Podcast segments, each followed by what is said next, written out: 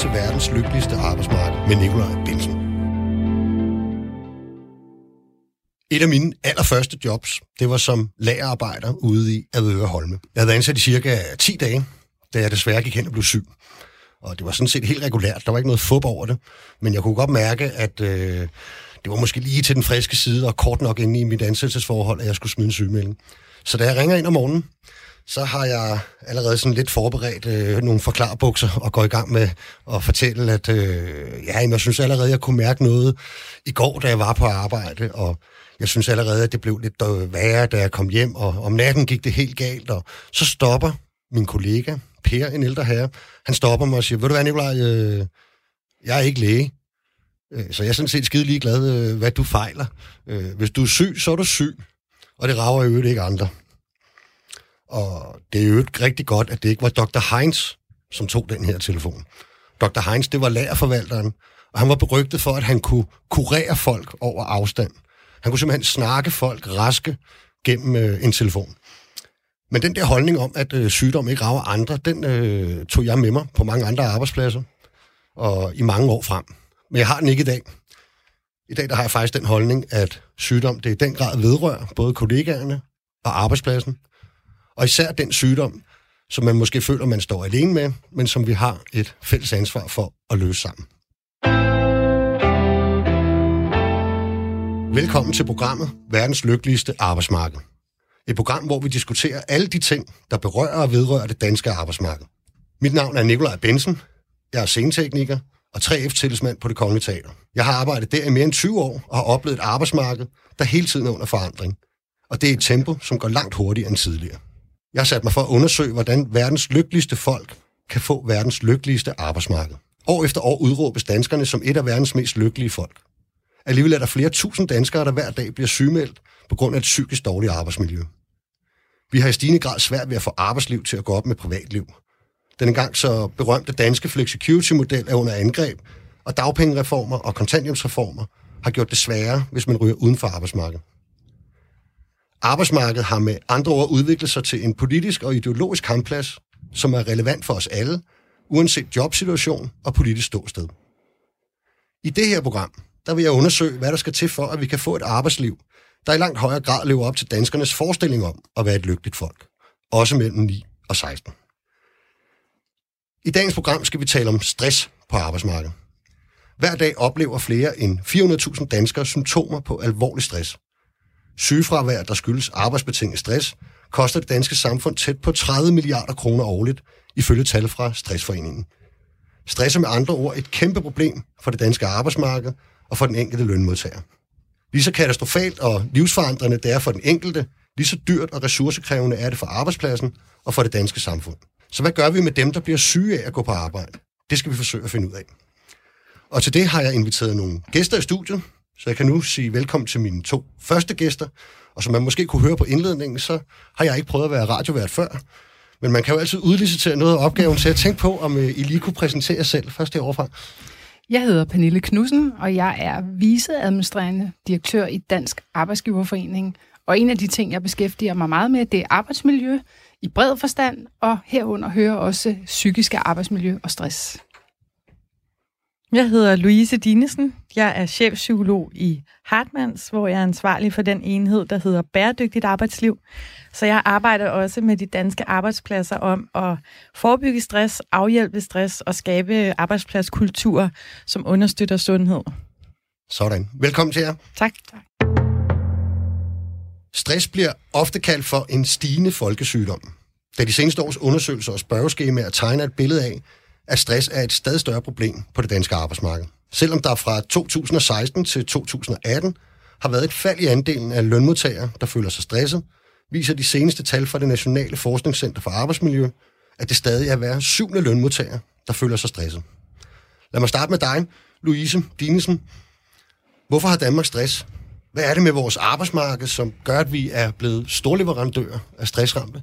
Jeg tror, at øh, når vi taler om stress, så skal vi huske på, at øh, det er en menneskelig ting, som blandt andet handler om en ubalance mellem de krav, vi møder, og de ressourcer, vi har til rådighed.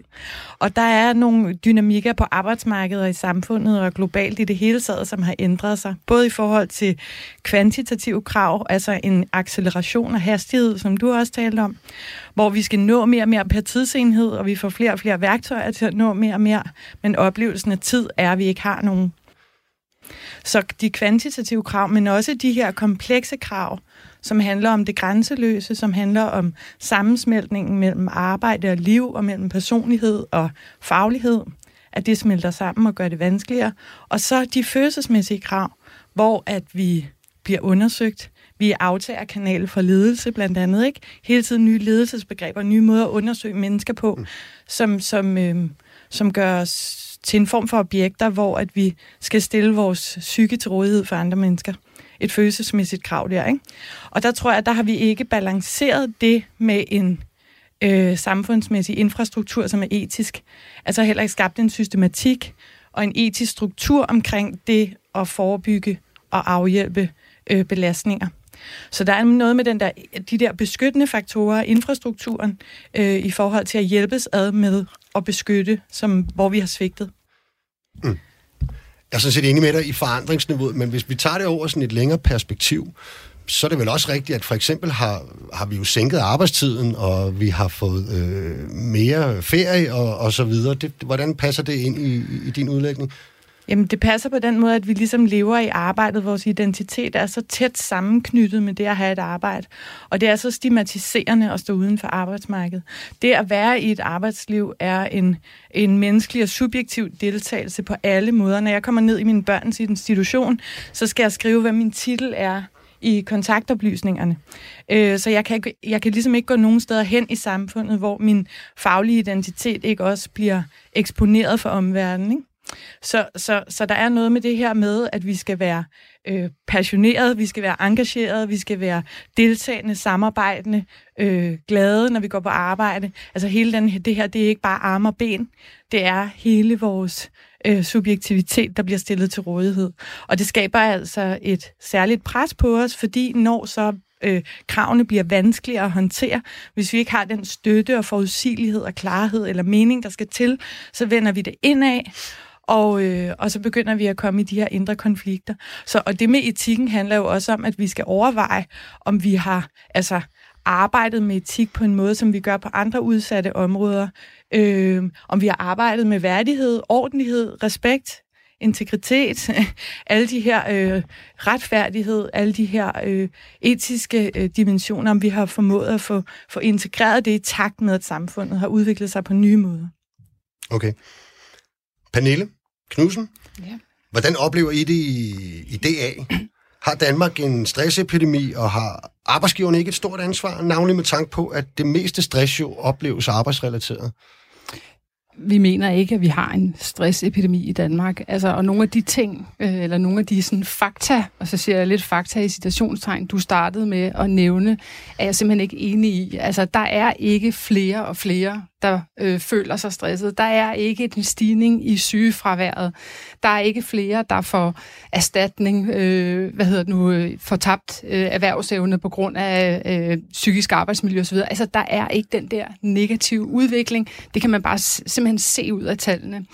Øh, og, øh, og til stadighed i alle undersøgelser, både dem vi laver i Danmark og dem der bliver lavet sådan på europæisk plan, der bonger Danmark ud til at være det sted, hvor folk oplever, der er den bedste balance mellem familie og arbejdsliv, hvor der er mest øh, tillid til arbejdet, øh, og, øh, og, og så videre, og så videre. Og det, det, sådan har det været i 20-30 år, og det ændrer sig stadigvæk ikke. Så når man kigger på alle de der tal, så mener jeg sådan set, der er dokumentation for at sige, at vi står et rigtig, rigtig godt sted. Når det så er sagt, så er det klart, den måde, der bliver talt om stress på, der må man bare sige, øh, når der er sådan en opfattelse af, at det er et problem, så er det et problem. Altså, så vi har noget at forholde os til. Og på den måde er jeg enig i nogle af de ting, Louise lige nævnte før. Jeg er ikke enig i det hele. Jeg er heller ikke sikker på, at jeg forstår det hele, men du er også øh, psykolog og har en anden faglighed. Øh, men men, men er, man er simpelthen nødt til at forholde sig til noget, som så mange mennesker er så optaget af og føler. Øh, men, men, og, og arbejdsgiverne har et meget stort ansvar for det, der foregår på arbejdspladserne, og nogle gange har de også et ansvar for det, der rager ind i privatlivet. Men, men problemet som sådan er meget større, og det kan man jo også se ved, det er jo faktisk de beskæftigede, som føler sig mindst stresset. Det er jo alle dem, der står uden for arbejdsmarkedet. Det er især de unge, det er studerende, det er dem på overførselsindkomster, som føler sig mere stresset. Og derfor tror jeg bare, når vi taler om det her, er det meget, meget vigtigt, vi taler meget bredt om det. Øh, sådan så vi ikke taler om det på en måde, som om der er et kæmpestort problem på de danske arbejdspladser. Fordi jeg tror, stadig, at vi også her i studiet og mange andre vil sige, at vi har virkelig et godt arbejdsmarked, og jeg ved ikke, hvem der vil sige, hvor vil de hellere arbejde, i hvilket land. Ja, det sidste er jeg enig i, faktisk. Ja. I hvert fald, jo, vi har et det godt arbejdsmarked i Danmark, men, men du er vel enig i, at det her, det koster jo sådan set øh, samfundet en masse penge, det koster også arbejdsgiverne øh, en masse penge. Det er du vel enig i? Jo, altså, det, det koster altid, når nogen har det dårligt. Ja. Jeg siger bare, at der er ikke en stigning i udviklingen af sygefraværet.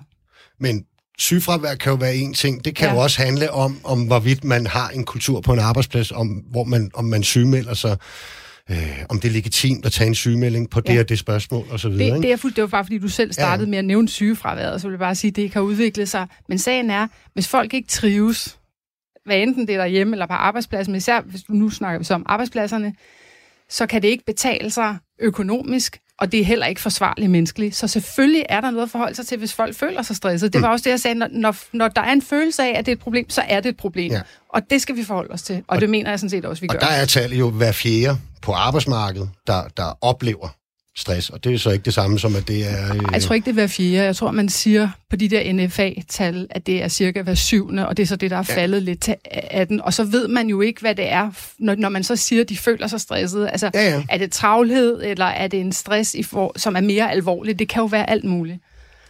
Men hvad er forskellen på travlhed og stress? Hvordan... Jamen, der kan være en meget, meget stor forskel. Øh, der, er jo ikke, der er jo ikke nogen definition af stress. Øh, og stress er i øvrigt heller ikke i udgangspunktet en sygdom. Altså, det er jo sådan en forbigående tilstand, og stress er i mange sammenhænge enormt sundt, fordi det er noget, der aktiverer et energiniveau. Øh, så så folk, er, folk bliver ikke nødvendigvis syge af at blive stresset, men hvis det står på i lang tid, så bliver det meget alvorligt. Så derfor er det jo noget, man skal have en opmærksomhed omkring. Du lytter til verdens lykkeligste arbejdsmarked med Nikolaj Bensen. Vi har gjort det øh, inden det her program, at, øh, at jeg har smidt et Facebook-opslag op, øh, hvor jeg bad om folks holdning til, øh, til stress, og bad folk om at dele ud øh, af deres erfaringer. Og øh, det skabte lystig debat, øh, vil jeg lige sige. Så der var altså mange, der, øh, der havde det her inde på livet på en eller anden måde. Og jeg kunne godt lige tænke mig at læse øh, to kommentarer op, øh, som ligesom var skrevet på min væg. Det ene, det er skrevet af Jeanette, som skriver, jeg tror i høj grad, det er strukturelt. Det giver ikke mening for mig, at så mange mennesker pludselig rammer muren. Det kommer ikke af sig selv. Og så er der en Ditte Dahl, der skriver, tingene hænger sammen. Det er både et personligt anlæggende og et strukturelt problem. Jeg går selv igennem endnu en stresssygemelding lige nu, og man kan nok ikke adskille person og samfund. Og det er noget af det i debatten også, øh, Louise, jeg tænker, altså, hvornår, øh, mm. hvornår slutter det private, og hvornår starter øh, vores arbejdsliv i forhold til, til det her fænomen? Det, det er meget, meget komplekst, og det er jo derfor, at vi heller ikke altid kan kigge på de tal, og så vide øh, helt, øh, som du også siger, Pernille, hvordan det er, at virkeligheden forholder sig. Det er jo der, hvor tal har en frygtelig begrænsning, fordi der findes jo også det, der hedder øh, syge nærværing, at vi dukker op. Det er jo det, vi ser i vores arbejde, at man simpelthen dukker op, selvom man har det rigtig, rigtig svært, om det så er på arbejdet eller privat, så dukker man syg op på arbejde og, og har det forfærdeligt. Men hvor går grænserne mellem det øh, Øh, private og det arbejdsmæssige, at det er en... Altså kroppen skældner jo ikke mellem belastning og tab. Altså hvis du har en eller anden form for, for belastning, så skældner kroppen jo ikke imellem, om, den, om det kommer fra arbejdet eller om det kommer fra privaten. Så jeg tror, uanset hvilket menneske vi vil tale med, som er i en belastet situation, så vil det være vanskeligt totalt at udrede øh, hvad der hører til hvad. Når det så er sagt, så er jeg fuldstændig enig der med Ditte i, at, at de her problemer øh, hænger sammen med noget strukturelt. Det hænger sammen med nogle samfundslogikker, nogle måder at betragte mennesket på. Øh, altså, at vi på en eller anden måde øh, er sådan en uendelig ressource, man kan hente energi op fra, øh, og det er vi ikke. Og her er det ikke arbejdsgiverne, jeg anklager. Her er det simpelthen en logik i hele samfundet, og manglen på bæredygtighed også på det her område. Øh, så jeg er sådan set enig i, at tingene godt kan smelte sammen, og kroppen ikke skældner mellem, hvad der hører til hvad. Øh, men vi har nogle store udfordringer øh, strukturelt, og vi kan ikke regne med de tal. Når vi laver APV og trivselsundersøgelser, har et spørgsmål, der hedder, har du været sygemeldt inden for de seks, sidste seks måneder øh, på grund af stress eller andre sygdomsrelaterede øh, øh, spørgsmål? Så altså, de tal kan vi simpelthen ikke kan vi se i vores åbne besvarelser. Det er simpelthen for uklart at svare på de typer af spørgsmål. Så, så, så jeg vil også sige, gå til de her tal med en vis skepsis, og under de tal bor en, øh, myriade af problematikker, som handler om oplevelser af, af, af, af et arbejdsmarked, som, nu siger jeg ikke, at nogen er, men som i, en, i, en sam, i et samlet hele bliver, med, bliver krænkende i virkeligheden. Og det er noget af det, der ligger under den samlede stressproblematik, som jeg ser det. Jeg tænker lidt Pernille, at, øh, har du ikke lidt slået dig på, eller er der ikke nogen, der måske bliver lidt provokeret af, af din indgangsvinkel med, at det øh, også kan være sundt at have travlt, og at det er meget godt i ny og næ at få nogle af de der øh, stressfaktorer ind i kroppen. Det her program, ikke, det handler om at, at, at finde vejen til verdens lykkeligste arbejdsmarked, sådan at undersøge, hvad vi har forhindringer, hvor vi kan tænke nyt, og hvad vi kan gøre bedre i den sammenhæng, helt ærligt, virker det ikke som et sådan fuldstændig banalt krav, og, og at, at vi skal kunne gå på arbejde, uden at forvente at blive syge. Jo, jo. Nej, men jeg siger ikke det her for at provokere. Det er jo ikke noget, jeg har fundet på. Jeg tror, man kan slå op i de fleste bøger om det her og læse, at det er lige præcis sådan, det forholder sig. Så, så, så øh, jeg vil sige, øh, det, det vil være virkelig ærgerligt, hvis man fandt det provokerende. Øh, det er muligvis mere provokerende, når man kommer over i nogle af de øh, politiske ting. Men, men, men jo, man skal kunne gå på arbejde og ikke blive syg af at gå på arbejde. Punktum. Altså, det er der ikke nogen tvivl om. Øh, og det siger vi også igen og igen i Dansk Arbejdsgiverforening. Det er heldigvis også lovfæstet, øh, og det er gennemsyret i alle de regler, vi har, som man skal øh, navigere efter. Men, men når det så alligevel nogle gange sker, øh, så, øh, så er det jo på grund af det, Louise også lige har nævnt, at det er sindssygt komplekst, og der kan være mange faktorer på spil. Det er sådan set det mest enkle, når det kun handler om arbejdet. Mm. Altså, fordi så kan du sådan set bedre... Ja, for det er jo lidt det... Jeg, jeg tænker nemlig lidt, at når hvis det er vores fysiske arbejdsmiljø, så har vi jo både politikker på arbejdspladsen, vi har en lovgivning osv. Nej, det har vi altså også på det psykiske, vil jeg lige skynde mig at sige. Nå, det... Altså, det, det, det har vi altså, og de fleste har jo også øh, trivselspolitikker og ja, alt muligt andet. Men, ja, jamen, jamen, sagen er bare, jeg siger bare, med det psykiske arbejdsmiljø, hvis det alene er relateret til arbejde, så er der ikke nogen tvivl om, at arbejdsgiveren har et objektivt ansvar for at håndtere det. Altså, der er ikke skyggen af tvivl om, at det sådan, det forholder sig.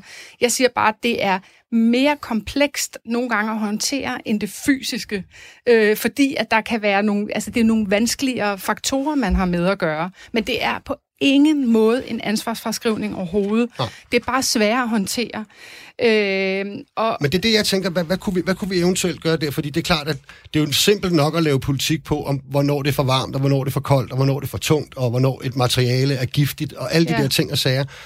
Jeg har været med til at vedtage, jeg tror, fire stresspolitikker, og, og det er super fornuftigt, men har meget fokus på, at vi skal prøve at opdage, og på, hvad vi så stiller øh, ind med, når det er sket. Øh, jeg har ikke været med til at diskutere særlig meget, efter at have siddet 20 år i et samarbejdsudvalg, om hvordan, hvad gør vi inden, andet end selvfølgelig nogle, altså meget fornuftigt. Jeg har selv været med til at skrive mm. med hensigtserklæringer om, at det og det og det er vores værdier, og sådan og sådan skal det være. Men altså, kunne det ikke være meget rart med, med et eller andet fuldstændig håndgribeligt inden, selvom det er komplekst, det anerkender jeg fuldstændig. Jo, men prøv at fortælle mig, hvad det er, der skulle kunne løse den type komplekse problemer med en enkelt regel eller et mm. enkelt håndtag. Det er jo det, problemet er, det er der jo ikke nogen, der kan svare på. Men det, man kan Nogle gøre... steder kunne det jo være for eksempel både det private og især måske det offentlige normeringer, for eksempel. Altså simpelthen, at der var... Jo, øh, det... men, jo men, men, men det jeg så vil frem til at sige, det er, altså nogle steder er de problemer, der relaterer sig til noget altså psykisk arbejdsmiljø, psykosociale faktorer, eller hvad man kalder det, øh, det, det er noget, der ligesom gælder for hele arbejdspladsen, øh, og det vil sige, at der skal man forholde sig til noget med øh, hvad hedder det, normeringer, tempo osv., osv., og nogle steder er det jo mere den enkelte, der har et problem. Og det man i hvert fald skal blive bedre til, det er at tale mere åbent og ærligt om det. Der skal en aftabuisering til, så det ikke er så farligt at tale om det her. Og det tror jeg, alle skal øve sig på. Det er både arbejdsgiverne, men også kollegerne og også den enkelte. Så tror jeg, man meget hurtigt vil kunne komme nemmere. Hvad er problemet på den enkelte arbejdsplads?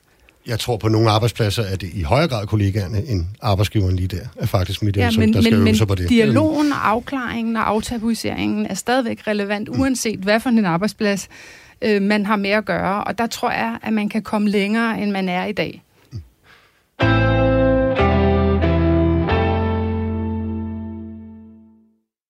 Du lytter til programmet Verdens Lykkeligste Arbejdsmarked, hvor vi i dag taler om stress. I første del af programmet har vi talt lidt om samfundet og arbejdsgiverne. Nu skal vi møde en af dem, som det handler om. Godmorgen, Emil Larsen. Godmorgen. Og det, når jeg siger godmorgen, så er det jo ikke fordi, at øh, du er en syvsover, så er det fordi, du er faktisk en af dem, der arbejder om natten, ikke? Du har været på arbejde nat, så du er næsten lige stået op, ikke? Jo, jeg fik lige en, en halv time slur derhjemme, inden jeg tog afsted. og det er stærkt. Men prøv, du er 31 år og arbejder som ufaglært industrioperatør på en fabrik, der laver medicinsk plastik. Hvad, hvad, hvad er medicinsk plastik? Det kan være for eksempel til urinposer, stomiposer. Vi har også lavet noget til EKG-føler og sådan noget. Okay. Jeg, har- jeg har engang arbejdet på en polyskyfabrik ude i Herlev. Og det var altså sådan en rimelig kæk ting øh, at, at charmere folk med ude i byen og, og sige, at man arbejdede der. Men jeg tror ikke, man kan ikke slå den der med, med stomi og urinposer. Nej, der er også mange, der har spurgt, når, når, hvis jeg bare nævner det medicinsk så er der også nogle gange nogen, der spørger, om det er til falske bryster og sådan noget, jeg så står og laver til, ikke? Og det er det ikke. Nej, det er det ikke. Det kunne være, det var Der er sjovt. ingen rabat. Nej. Men øh, Emil, det er jo sådan, at øh, på et tidspunkt i dit arbejdsliv, der har du været en tur nede på skjoldet med stress. Kan du ikke lige øh, fortælle os, øh, hvad det egentlig var, der skete der? Øh, jeg var på en nattevagt. Jeg skifter også arbejde, så det skifter mellem dag og nat. Og så har det været 3-4 stykker om natten, hvor så ud af det blå, så ramlede verden lige pludselig. Og jeg var så heldig, at min fætter, der arbejder et andet sted, arbejder fast aftenhold, så han var heldigvis til at kommunikere lidt med. Så han var sådan lidt min redningsplanke, der hjalp mig igennem vagten. Det var heldigvis min sidste vagt, inden jeg alligevel skulle på weekend. Og så, ja, snakkede vi lidt undervejs, så jeg havde jo masken på over for mine kollegaer, så de så jo ingenting. Og ja, så da jeg kom hjem, så græd jeg mig ned under dynen, og der tror jeg, jeg lå i en to-tre dage, hvor det eneste, der egentlig skete, det var lige, når han ringer og hørte, hvordan det gik. Så var det ham, jeg lige snakkede med, og et par dage inden, så spurgte han mig, når jeg sidst havde spist. Hmm, Det havde jeg ikke lige fået gjort, siden jeg var på arbejde. Så kommer han pænt og samler mig op, og blev kørt hjem til ham, og så han sørgede for, at der var noget junk, når jeg kom frem, og så skulle jeg bare ja, spise, hvad jeg nu kunne få ned, ikke? Mm. Og så efterfølgende tog vi kontakt til lægen. Okay. Og hvad, hvad, gjorde lægen så? Diagnostiserede dig med det samme, eller? Ja, jeg blev igen transporteret frem og tilbage og sådan noget, og så var han så venlig med at tage med derop, og ja, så blev jeg di- diagnostiseret med, eller ikke direkte diagnostiseret, hun sagde, at højt syg havde øh, depression, men hvor, som også var stressrelateret, ikke? Mm. Og så snakkede vi lidt om det, og hun fik ja, historien at vide, og så skulle vi mødes ugen efter, og så fik jeg en henstilling til noget psykolog, psykoterapeut, men der var også meget egenbetaling på, så det hjalp jo også lidt med noget ekstra stress. Fordi det skulle man lige pludselig selv til at finde penge til. Mm. Og så, ja, en anden fætter havde så brugt en psykoterapeut, og ikke en psykolog, fordi det er lidt billigere. Og som han var rigtig tryg ved at fortælle lidt om, hvordan han var som terapeut og sådan noget, så, sådan en, fe- så ham kom jeg hen til at have så ugentlig to, en halv, tre måneder, tror jeg. Du så sygemeldt i tre måneder. Jeg tror, det var op mod 3,5, jeg faktisk var Ja. syg med, og så blev jeg langsomt indfaset igen, ikke? inden jeg gik på fuld tid. Jeg startede ikke bare fuld tid fra den ene dag til den anden. Så du havde en... øh, Altså, kan du huske i dag, det kan jo godt være, at det ikke stod særlig klart dengang egentlig, kan du huske i dag, om, om der var et eller andet, der var gået forud for, altså havde der været et, noget i dit privatliv, havde der altså nu har vi jo lige snakket om, at det smelter jo mm. Ret tit sammen, ikke? Noget i privatlivet, var der et, et større arbejdstempo eller pres, var der øh, nogle ting, der ikke helt fungerede på arbejdet øh, op til? Ja, det var jo både privat og arbejde. Det smelter netop sammen, ikke? Mm. Men ja, det har været noget med, at vi... Men der bliver travlere og travlere. Vi har flere og flere opgaver, men vi bliver mindre og mindre mandskab, ikke? Mm. Og så lige pludselig så knækker filmen. Og jeg er en af dem på, ude på min arbejdsplads, der kan flere forskellige maskiner, jeg kan flere forskellige positioner på de maskiner. så jeg er også en af dem, der bliver hævet rigtig meget i. Og hvis der er problemer det ene sted, men jeg egentlig kører den anden, hvis ham, der så er derovre, måske ikke rigtig kender den, så skal jeg så lige pludselig håndtere to maskiner i to forskellige haller, hvis der er problemer, ikke? Så det, igen, det skaber også stress. Hvad gjorde, øh, hvad gjorde din arbejdsplads for at hjælpe dig? Øh, jeg ringede til min daværende teamleder, værkfører, hvad man nu kalder det. Øhm, og han var jo meget chokeret over, at jeg fortalte, hvordan jeg havde det. Og til at starte med, så var det fint nok, at jeg bare snakkede med ham, og jeg fortalte, så, hvad jeg havde aftaler med læge og med terapeut og sådan noget. Og jeg, så skulle jeg også snakke med kommunen, og lige pludselig, så skulle jeg snakke med endnu en ude på arbejdet. Så jeg lige pludselig skulle snakke med to på arbejde, min praktiserende læge, terapeuten, kommunen. Så jeg, i stedet for at blive derhjemme og få det bedre, så skulle jeg jo rende frem og tilbage hver dag, stort set, for at snakke med den ene, den anden og den tredje. Så det var jo en hård omgang, ikke? Hvad, hvordan, øh, hvordan tog kollegaer imod det? Var det? Oplevede du det, som nogen gør, særligt på den type arbejdspladser, øh, at det var tabubelagt lidt? Eller du havde selvfølgelig en redning i din fætter, kan man sige der. Øh, faktisk ikke. Øh, ikke på min arbejdsplads. Nej. Det var også noget, der var meget frygtet. Jeg havde også ekstremt dårlig samvittighed, da jeg meldte mig syg, fordi ja. igen, det er jo ikke en sygdom, man ser. Det er jo ikke en brækket arm, man ikke kan, Nej. kan bruge til at løfte med. Så det var sådan meget sådan dårlig samvittighed. Det var også det første stykke tid med terapeuten handlede faktisk om min dårlige samvittighed overfor, hvorfor jeg ikke var på arbejde. Mm. Men da man snakkede med kollegaerne, og lige kom ud og sagde hej og sådan noget, det var meget sådan stille og roligt. Hvordan går det, og hvad er det for noget? Og sådan noget. Det var ikke noget tabu overhovedet. Okay, det så der har jeg rent faktisk haft rigtig god opbakning fra kollegaerne. Ikke? Du har det godt nu? Jeg har den bedre nu. Du har det bedre nu. Ja. Du ser godt ud. Tak. Hvad tænker du, Pernille, når du hører øh, Emils historie? Er det sådan en, der er meget sigende egentlig fra, fra, fra, nogle af, fra, fra jeres virksomheder? Altså, det, det, jeg vil sige, vores virksomhed er jo simpelthen så ja, forskellige, og typen af problemer på de forskellige virksomheder er jo også... Øh, altså, der, der er stor variation, der er forskel på, om det er en frisørsalon, eller et olieskib, eller en industrivirksomhed, eller øh, et supermarked. Altså, det, det, der er kæmpe, kæmpe, kæmpe stor forskel. Ja. Så, øh, så altså, øh, jeg vil ikke... Øh, det, det, det, det lyder jo som noget, man vi alle sammen har hørt om, mm. eller været i nærheden af, men, men jeg kan jo ikke vurdere den konkrete sag. Jeg tror, man skal vide lidt mere om den. Claus Myggen. Ja. Velkommen til dig. Tak skal du have. Du vikarierer for Københavns Sundheds- og Omsorgsborgmester Sisse Marie Velling fra SF, Ja, som lige nu er på barsen. Ja. Så det er jo lykkelige omstændigheder, Bestemt, at du er ja. sat ind som vikar, kan man sige. Og sidste år, så kørte I en kom- kampagne i København, hvor man blandt andet kunne se plakater over hele byen med teksten, sover du også dårligt? Mand, du har stress. Ja. Formålet det var at få mænd til at få behandling for sygdommen. Hvordan øh, er det gået med den? Altså det er gået godt. Øh, I øh, 15, 2015 besluttede vi at, at skabe stressklinikker i København. Øh, og det har været, altså det har, man kan sige næsten, det har været desværre været en succes. Vi havde i 2017, der havde vi cirka 1000 borgere, der var i, igennem stressforløb. Og øh, det er, hvad skal man sige, det er forebyggende indsatser. Det er indsats, man kan komme der, hvis man øh, taler med sin praktiserende læge, og lægen vurderer, at det kan være fint. Det, det er klart, hvis man er meget hårdt ramt af stress, så, så er det ikke det, der, der er tilbuddet. Så er det, så er det i regionen og, og på hospitalerne, det foregår. Men men det er en rigtig god mulighed for de praktiserende læger at, at kunne gøre det, at kunne henvise det. Og så er man i en introduktionssamtale, og så går man ind i et gruppeforløb, der, der, der varer øh, cirka ni uger. Og så har vi nogle rigtig gode øh, resultater på det, i forhold til, at folk faktisk har fået det bedre, og folk også har gennemført det så viser det sig jo måske ikke så overraskende, at det er jo en stor overvægt af kvinder, der går ind i det her. Så derfor kan man sige, hvordan kommer vi bredere ud? Vi kunne se, at det kun var en det er omkring en fjerdedel mænd, 75 procent kvinder, der er i det. Ikke? Og derfor øh, tog vi så stilling til, i takt med, at vi også udvidede det her forløb, eller udvidede antallet af forløb, vi kunne have, øh, sige, at vi må gøre noget særligt i forhold til mænd. Og så har vi så lavet den her øh, kampagne, øh, Du er stresset mand. Og vi er det, det har også givet resultater. Vi er i gang øh, med, med, med det, og øh, hvad hedder det, og vi tilrettelægger det også anderledes. De her forløb for mændene, de er blevet meget mere praktiske. De foregår typisk ude i naturen i nogle af de grønne områder i København og sådan. Og vi prøver jo også dermed også at signalere, at det her, det er jo ikke et eller andet meget, hvad skal man sige, altså, eller det, hvad skal man sige, det er en bred kønsidentitet, man kan have i forhold til det her. Altså, mænd bliver også stressede, ikke? Mm. Vi har måske svære ved at erkende det. Vi lukker os måske omkring os og omkring det og sådan.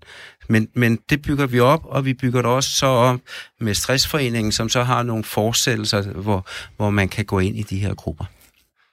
Louise Stinesen, altså bliver øh, kvinder simpelthen mere stressede end mænd, eller er det bare fordi, de er, sådan set er det lyder så plat, ikke? Men de er bedre til at tale om det. Ja, det, det jeg tror jeg ikke, jeg har lyst til at udtale mig om, men jeg, fordi jeg, jeg ikke stoler så meget på de der tal, vi har på den måde. Mm. Men det, jeg er enig i, det er det, Emil øh, siger, og det, som og jeg også hører dig sige, Claus, som handler om, vi påtager os nogle masker. Vi tager en, jeg tog en maske på, øh, og som du også taler om, Pernille, som handler om øh, aftabuisering af det her, som er så væsentligt for, at vi øh, overhovedet kan komme i mål. Øh, de her initiativer er jo stadigvæk afhjælpende i et eller andet omfang, så mm. hvordan kan vi komme ind og gøre arbejdspladsen til arena for forebyggelse? Altså, hvordan kan vi... Der er masser af ledere, viser forskning også, eller mange ledere, som ikke ved, øh, hvordan de skal håndtere udfordringer i det psykiske arbejdsmiljø. Og noget af det handler jo om at etablere øh, tryghed, så man tør udtale sig. Så hvordan gør vi det i samfundet? Hvordan gør vi det på arbejdspladserne? Og særligt samarbejdet på tværs imellem tillidsrepræsentanter, arbejdsmiljørepræsentanter, ledelse. Øh, historisk har arbejdsmiljø hængt som en sidevogn i organisationen, og hvis vi skal skabe de her trygge kultur, og hvis, hvis vi skal ind og lave forebyggelse og aftabuisere, så må vi gøre det som en kultur kulturel proces, og ikke bare øh, arbejde med de her afhjælpende initiativer, som jeg virkelig anerkender og øh, mener mm. er meget, meget væsentlige. Så mænd, kvinder, øh, jeg synes egentlig hellere, vi skal tale om netop, som Pernille siger, aftabuisering. De masker, vi er nødt til at tage på. Øh, ja. Mm. Claus? Enig. Og, og derfor kan jeg, synes jeg jo også, at det er vigtigt, når, når jeg som kommunalpolitiker står her som SF'er, og så siger, vi har jo også som parti på landsplan øh, lavet det, der hedder Ro på-kampagnen. Og ligesom sætte det op og sige, som en vigtig, hvad skal man sige, værdi for vores samfund. Og det kan så meget nemt blive opfattet som sådan lidt halleluja. Men der vil jeg så sige, fordi jeg har også en baggrund som, øh, hvad hedder det, elite, eliteidrætsudøver, ikke? Og man kan sige, at kernen i at lave en god præstation, det er jo at finde det rigtige præstationsniveau. Og når vi går over i stress og alle de der ting, så er det jo fordi folk er overloadet. Og det vil sige, at, at der, det, der er ikke en modsætning til mellem at sige ro på, og så sige, at øh, vi skal selvfølgelig være være dygtige, effektive medarbejdere på vores arbejdsplads. Så det rette spændingsniveau, og det er måske det, der er kommet ud af proportioner i vores samfund. Og så den sidste krølle, det er selvfølgelig, at vi er jo også en stor arbejdsplads. Altså, og vi, i min forvaltning, er det jo i rigtig mange, øh, hvad hedder det, med kortere uddannelse, som har rigtig hårde opgaver. Øh, og der har vi jo en kæmpe udfordring også. Stressklinikerne går til borgerne generelt, men vi er også arbejdsgiver, og vi har klart et ansvar, og vi skal dels være dygtige i forhold til vores øh, mellemledere, de ledere, der er ledere for de, de udførende medarbejdere. Det er der, vi, jeg ser, at vi har en udfordring om, hvordan vi tager fat i de her ting. Ja, ja, ja, ja, jeg synes, du siger nogle øh, meget sådan, øh, interessante og relevante ting. Øh, og, og i den forbindelse, i, for, i forhold til det med at have et sprog, og det her med aftabuisering, øh, der vil jeg sige, der, altså, hvis vi alle sammen tager et ansvar for at udvikle det, så, så tror jeg netop, at, at man vil udvikle et nemmere sådan et fælles sprog for at tale om det, og vi skal også enkeltvis blive bedre til at forholde os hver især til at bruge det der overload. Hvor er jeg henne i mit liv lige nu? Altså, okay, jeg er små, et, et, nu er det ikke mig, jeg er ikke småbørnsmor, jeg er jo ved at blive gammel, men, men hvis man for eksempel har små børn, og man gerne vil have en karriere, og man lige har købt et hus, og man har øh, fuld drøn på arbejde og sådan noget. Altså, der er jo også nogle af de ting, man selv skal tage et ansvar for at sige, vil jeg præstere maksimalt på alle de her parametre, eller er der nogle steder, hvor jeg skal have lidt ro på, og hvor jeg faktisk skal drosle ned på ambitionsniveauet. Og nogle gange skal man simpelthen også bare drosle ned på ambitionsniveauet på, på arbejdet. Og det tror jeg faktisk flere arbejdspladser har forståelse for, end man tror. For mange arbejdspladser oplever faktisk deres medarbejdere som næsten for ambitiøse og som havende svært ved at drosle lidt ned. Så det der med at udvikle et sprog for de her ting, tror jeg vil være meget afgørende i forhold til det fortsatte arbejde med stress. Jeg, sy- jeg synes, vi er kommet lidt, lidt videre, heldigvis. Jeg synes faktisk, at der er nogle tegn på i hvert fald de der klassiske mandsdominerede arbejdspladser, hvor altså, da jeg startede, der er de ældre kolleger, det, om det var brækket arm eller ondt i livet, så var det noget, der skulle løbes væk, øh, var sådan indstillingen til tingene. Ikke? Og der, der synes jeg, vi er, vi er godt på vej, heldigvis, og jeg tror, der er sådan noget, som vi laver i Københavns Kommune i den grad også øh, hjælper. Louise, vil I ind? Øh, ja, nu tror jeg, jeg kom fra det, jeg vil sige, øh, men, men jeg vil bare sige, at menneskets kontrolmuligheder i, for, i en kulturel praksis, altså på en arbejdsplads, er ikke fri. Altså, fordi hvis logikken er, at det er illegitimt og ikke tilladeligt øh, indirekte eller direkte at gøre noget andet, end det kulturen ligesom dikterer, så har vi svært ved at gøre det. Jeg siger ikke, det er umuligt. Selvfølgelig har vi en vis øh, øh, individualitet, hvor vi kan handle, og vi kan sige fra, og vi kan gøre op. Men hvis logikken ligesom er, at du skal passe på dig selv, øh, i stedet for at passe på andre, eller at du skal øh, løbe stærkt for at være med på det næste fede projekt, eller at du ikke har mulighed for de her livsfase tilrettelæggelser, øh, fordi sådan er logikken ikke i det her øh, på den her arbejdsplads, så beder vi ikke om det, så får vi ikke sagt fra. Øh, så det er noget med også at gå ind og arbejde sammen om at skabe nogle øh, kulturelle fællesskaber, hvor det er muligt overhovedet at, øh, at sige fra og sætte grænser. Øh, jeg er helt uenig i, at man som menneske bare kan sige fra, fordi det kan vi ikke. Det er i hvert fald nogle gange nemmere at vedtage, at man bare kan gøre det, også som medarbejder, end det i praksis viser sig at være. Jamen, det er, det er den værste sætning i dansk erhvervsliv, vi, at der, der, der eksisterer i øjeblikket. Det er, at du skal huske at sige fra, eller du skal finde dig selv. Øh, det, det overser fuldstændig øh, det forhold, det er, at mennesket er på en eller anden måde indlejret i en kultur, i en kontekst, i en sammenhæng. Emil, du vil lige øh, på banen her. Ja. Et af problemerne, jeg også har oplevet, er i forhold til det der med at sige fra på arbejdspladsen. Hvis jeg siger fra på arbejdspladsen, så skal min kollega ved siden af løbe tilsvarende hurtigere, fordi vi skal stadig lave det samme. Det er ikke noget med, at virksomheden så sætter tempoet ned for det, vi skal lave. Vi skal nå det samme. Så er der en, der siger fra, og der er en anden, der skal løbe hurtigere. Så du har hele tiden det der ansvar over for din kollega, eller det føler du selv. Så du ender med aldrig, aldrig med at sige fra. Med at sige tempoet er for hårdt, fordi du ved, der så bare ham ved siden af bliver bedt om at lave det i stedet for. Jamen, det er en- pointe, jeg er fuldstændig enig i og har oplevet mange gange selv. Det er jo sådan, at, altså, at al sygdom går i første omgang ud over kollegaerne. Det er jo sådan set virkeligheden, desværre. Ikke? Claus? Øh, og derfor det handler det jo også om, om at have, hvem har styring over sit eget liv. Ikke? Og det er klart, at i, i hierarkiet på arbejdspladserne, der har lederne jo i højere grad styre, styring. Så derfor kan man sige, så, så har de også bedre mulighed for at, at i situationen at, at, at håndtere egen stress. Ned på, altså på, på gulvet, der kan man sige, der er det arbejdsfællesskabet, der, der skal, skal, skal kunne være, styr, styr, øh, skal være stærkt. Og så er det selvfølgelig den nærmeste leder.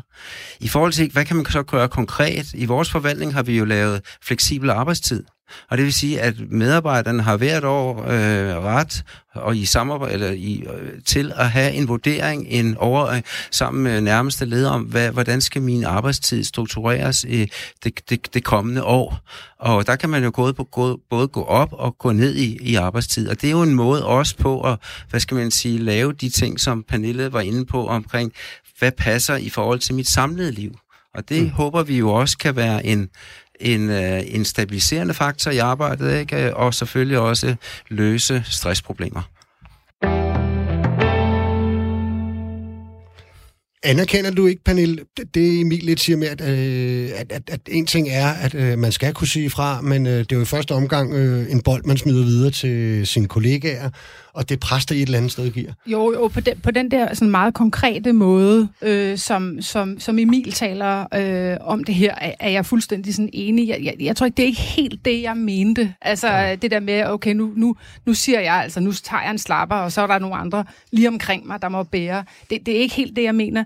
Men, men jeg mener bare, at når vi nu har talt om, hvad arbejdspladsens ansvar er, og det anerkender jeg igen fuldstændig, øh, og at, øh, at der, der er sådan en eller anden generel samfundsudvikling, så synes jeg bare også, uanset at Louise, øh, der, der kommer det til at lyde så lidt som om, at man slet ikke må sige, at den enkelte har et ansvar, at jeg tror sagtens på, at de, enkel, de enkelte mennesker kan godt forholde sig også til deres eget liv i forskellige livsfaser, og være med til at tage et ansvar for, hvordan vil jeg leve mit liv og arbejdsliv, og så disponere efter det. Og der tror jeg bare, jeg har en oplevelse af, øh, i forhold til mange af de ting, øh, vi hører, og nogle af de tal, vi ser, at det er folk ikke super, super gode til. Øh, og det hænger jo også sammen med, at der er så utrolig mange muligheder, og der er så meget lækkert, man kan lave. Jeg tror simpelthen, at folk skal tage en lille smule mere ansvar for deres samlede liv og finde ud af, hvad er det, man vil prioritere i forskellige faser. Og det er igen, det er ikke ned på den konkrete arbejdsopgave, hvor man skubber det hen til nogle andre. Men hvordan vil jeg agere? Hvordan vil jeg disponere? Hvad vil jeg prioritere? Det tror jeg er et meget, meget vigtigt skridt i det her. Det lyder næsten som om, at øh, Dansk Arbejdsgiverforening de hopper med på SF's kampagne, ro på kampagne. Øh. Arh, det vil nok være at trække lige lovligt langt. Louise, hurtigt. Jeg, jeg synes at bare, at vi skal prøve at lytte ind i det, Emil siger, som er den logik, vi har opbygget på arbejdsmarkedet, som for eksempel er, når man så skal have hjælp, når man så har sagt fra eller sagt til, eller så skal man igennem øh, skemaer, øh, fire forskellige typer af eksperter. Man skal lave udredninger, udlægninger, øh, og formentlig ind i et eller andet HR-apparat, som, hvor man også skal udfylde nogle ting. Og som Emil meget øh, konkret peger på, så er det med til at stresse. Så hvad er det for foranstaltninger, vi stiller op ude på arbejdspladserne, når vi øh, siger fra? Det bliver meget, meget vigtigt at tale om, og det jeg ser, det er faktisk, at arbejdsgiverne og lederne derude er meget interesserede i den her dagsorden og kæmper hårdt for øh, at sikre, at det psykosociale arbejdsmiljø har gode betingelser og skal altså overholde lovgivningen. Men der er også rigtig mange, som stadig behøver hjælp og værktøjer til at få systematiseret de indsatser, til at få samarbejdsudvalg op at køre, og til at få alle de her øh, afhjælpende og forebyggende initiativer implementeret som en fælles øh, tilgang, og ikke bare som noget, der ligger i en enhed. Men jeg oplever faktisk, at der er bliver taget øh, meget stort ansvar for, en, for, for, for at, at knække de her uheldige øh, udviklingstendenser. Du lytter til verdens lykkeligste arbejdsmarked med Nikolaj Bensen. Når vi taler om stress, så har vi ofte et billede af en travl leder, en vidensarbejder, eller sådan folk fra den kreative klasse. Det er jo meget dem, der, der er primært op i medierne. Men stress rammer jo også rigtig mange øh, ufaglærte, kantinedamen, buschaufføren, industriarbejderen, folk som Emil, vi lige hørte før. En ny opgørelse fra Dansk Arbejdsgiverforening viser, at ufaglærte er mere stresset end faglærte. Godt 15 procent af de ufaglærte, der er i arbejde, føler sig ofte stresset. Pernille, det er Dansk Arbejdsgiverforening, der har lavet undersøgelsen. Øh, kom det bag på dig, at tallet ligger sådan for ufaglærte, og det for eksempel er højere end for faglærte? Øh, nu, når du siger de der 15 procent, det, det, er jo, det er jo det generelle tal for alle, ikke? Altså, du, hvad, hvad er det, du refererer til med specifikt ufaglærte? Af ufaglærte. Ikke? Jamen, jeg er ikke sikker på, at tallet ligger Tallet for ufaglærte er højere end for faglærte. Øh, nå, okay, det, det, øh, det er jeg lige lidt i tvivl om, jeg nødvendigvis er helt enig i. altså, øh, jamen, øh, det, altså i, i forhold til, hvorfor ufaglærte øh, bliver, bliver stresset, jamen, det, det er vel nøjagtigt de samme faktorer, som med, med alle mulige andre. Jeg kan ikke se, det nødvendigvis øh, adskiller sig så meget. Altså, der, der, der kan jo spille, der kan jo spille forhold ind omkring altså fra, fra selve arbejdet, ikke? Mm. Og så er der de her famøse øh, kramfaktorer, som vi jo også øh, taler om i alle mulige sammenhænge. Som Hvad er det? Det er altså kost, rygning, alkohol, motion, som jo er livsstilsfaktorer, der også spiller ind på, hvordan man har det både fysisk og psykisk. Og, øh, og igen, det er ikke for at sige, at der ikke er noget, der skal gøres på arbejdet, men, men det er jo faktorer, der spiller utrolig meget ind på, hvordan folk trives generelt øh, og på deres arbejde. Og der ser vi nogle større øh, udfordringer for de ufaglærte, end vi gør for de faglærte, øh, øh eller de højt uddannede. Mm. Louise? Ja, altså, øh, jeg tror også, vi skal se på, at netop øh, hvad det er, der netop kan belaste i det her arbejde, som kunne være øh, manglen på kontrolmuligheder. Du var inde på det, Claus. Altså forskellen mellem ledere, og lad os bare sige ledere og ufaglærte, muligheder for indflydelse, muligheder for kontrol, autonomi i arbejdet, øh, som, som øh, for den her gruppe måske kan være meget anderledes, end det kan for vidensmedarbejderen og, og lederen. Øh, så, der, så der er nogle andre forhold i arbejdet også, som kan belaste på en anden måde. Øh, det, tror jeg, det tror jeg er meget vigtigt at hele tiden holde fast i, at vi kan kigge ind i, ind i arbejdsmiljøet og kigge på, hvad er det, vi kan gøre der for at skabe beskyttende faktorer. Så tror jeg også, at vi skal kigge på, at i for den her faggruppe, så er det også blevet sådan nu, at de mange gange, altså jeg er ude på arbejdspladser, hvor de her mennesker skal kommunikere med deres ledelse og med deres kollegaer via apps, via alle mulige anordninger øh, af medier, som de har fået stillet til rådighed. Så muligheden for støtte og ganske almindeligt sådan afhjælpning i forhold til det at være i et fællesskab er også reduceret øh, fordi der på det her område også lige pludselig er en masse teknologi, som skaber noget afstand mellem mennesker. Øh, så, øh, så jeg tror, der er forhold i arbejdet, som, som øh, uden tvivl øh, for den her gruppe også øh, belaster. Mm. Hvad, hvad tænker du, Emil? Du er en af dem. Jamen, altså forskellen fra faglært til ufaglært, det er, at faglært de har flere muligheder. Og vores sikkerhedsnet er også blevet forringet over flere år rigtig, rigtig meget med dagpengeperioden. Både med perioden, med optjeningsretten, med med, med satsen på dagpengene, der ikke er fuldt med, med priserne. Så bliver man syg, bliver man fyret, så er du måske nødt til at sælge dit hus, hvis du har det, eller en lejlighed. Du er nødt til at flytte i en billigere lejlighed. Du er nødt til at ja, starte helt forfra, fordi du... Så derfor siger man også ja til mange flere ting. Og siger ikke fra, fordi du er også bange for at miste dit arm, fordi man ikke har det samme sikkerhedsnet, som vi bare havde for 5-10 år siden. Claus? Og, og jeg i den der, øh, altså spørgsmålet om teknologi er jo også noget, som, som, som vi må ind og, og, og, og vurdere. Og hver gang vi indfører en ny teknologi i forhold til øh, socioassistenterne, så er det klart, så skal vi vurdere, hvad er det for konsekvenser, det har for, for arbejdsmiljøet. Ikke? Og at teknologien skal være styrbar, ikke? Fordi jeg, jeg mener, det den afgørende faktor, det er den der styrbarhed. Og det er klart, at den skal også være i det arbejdsfællesskab, man er i, fordi man kan jo ikke undgå, at hvis jeg ikke præsterer, så må min kollega præstere bedre, ikke? Og så, så, så, så det er helt afgørende. Ikke? Og så er det klart også det der forhold mellem nærmeste leder og så gruppen. Øh, og der er jo de her medorganisationer, de der ting, det skal også være, være, være hvad hedder det, på. Og så skal man jo kunne tale om det, og skabe den der, ja, skabe sproget om, om, om de her problemstillinger, og det bliver vi nødt til at, at styrke i, i vores organisation.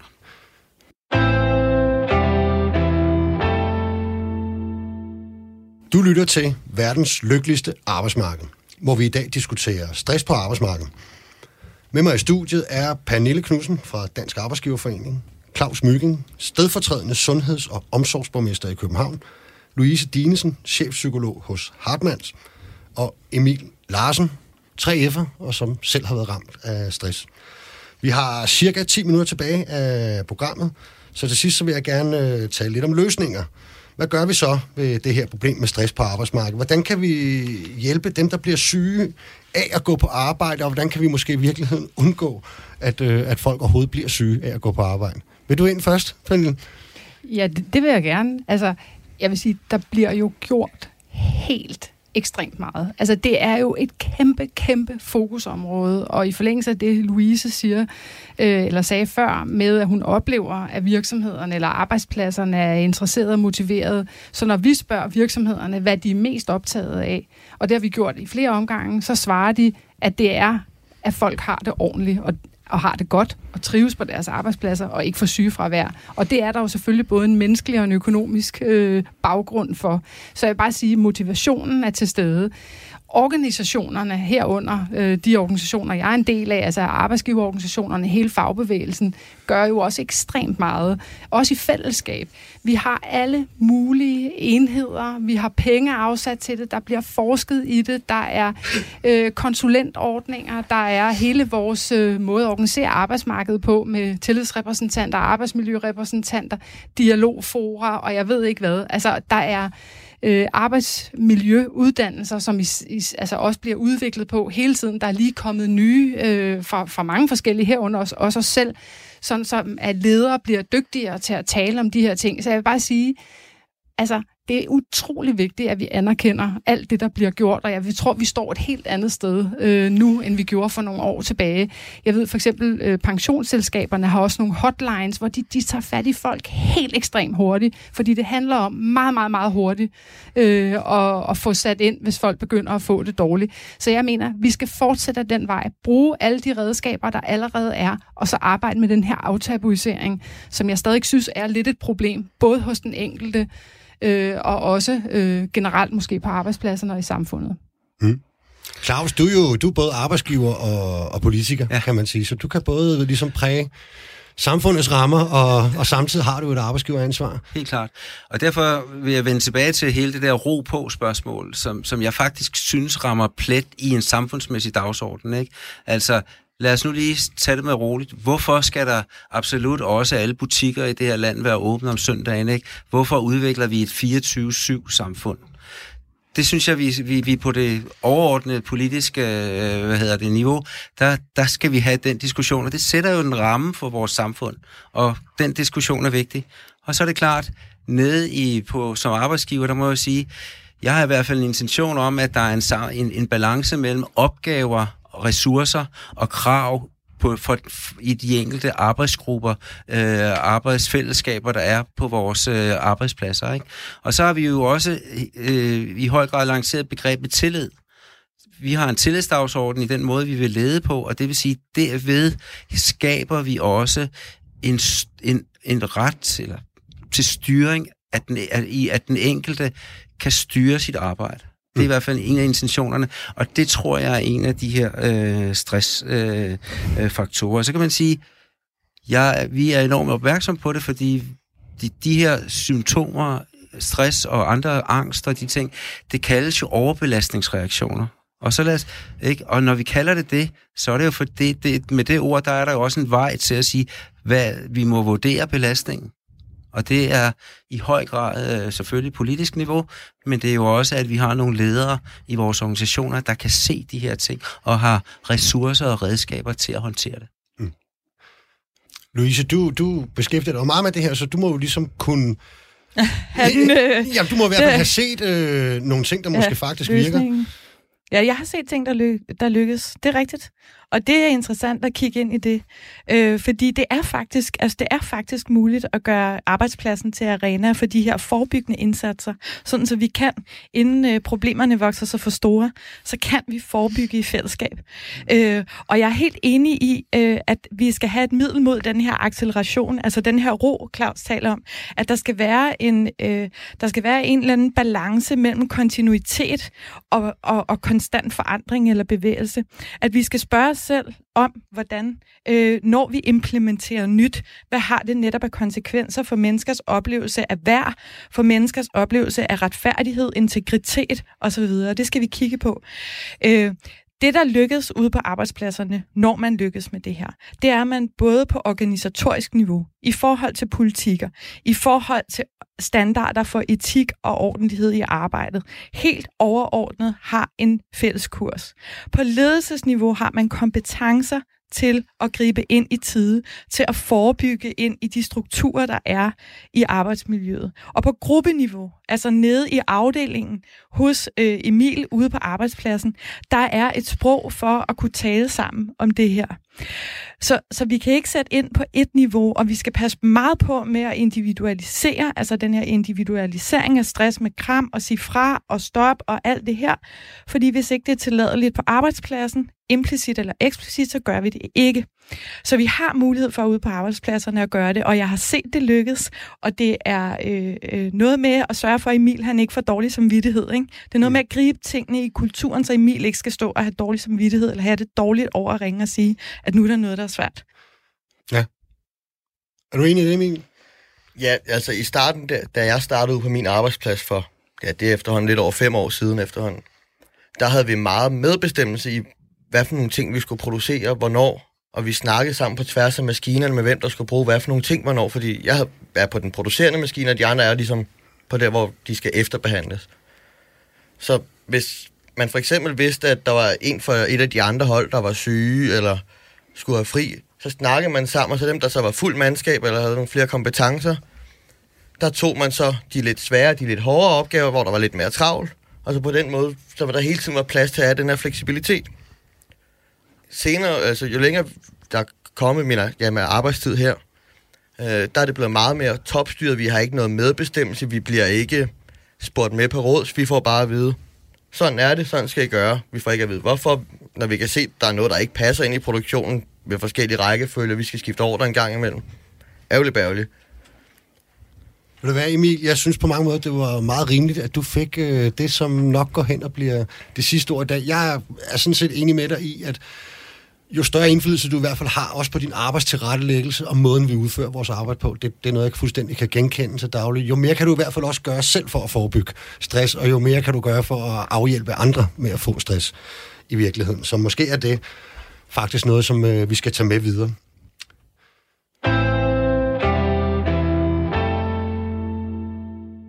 Vi kom dertil, hvor vi skal sige tak for i dag. Jeg håber, at øh, I har fundet det lige så sjovt at være med her. Jeg håber, at lytterne, der har været ude, de har synes det var lige så spændende at høre på, som jeg synes, den her debat faktisk har været. Du har lyttet til verdens lykkeligste arbejdsmarked, og vi er tilbage igen i næste uge. Mit navn er Nikolaj Bensen, og programmet det er tilrettelagt og produceret af Julie Lindhardt Højmark. Programmet er produceret af Rakkerpark Productions for Radio 4. tak for i dag.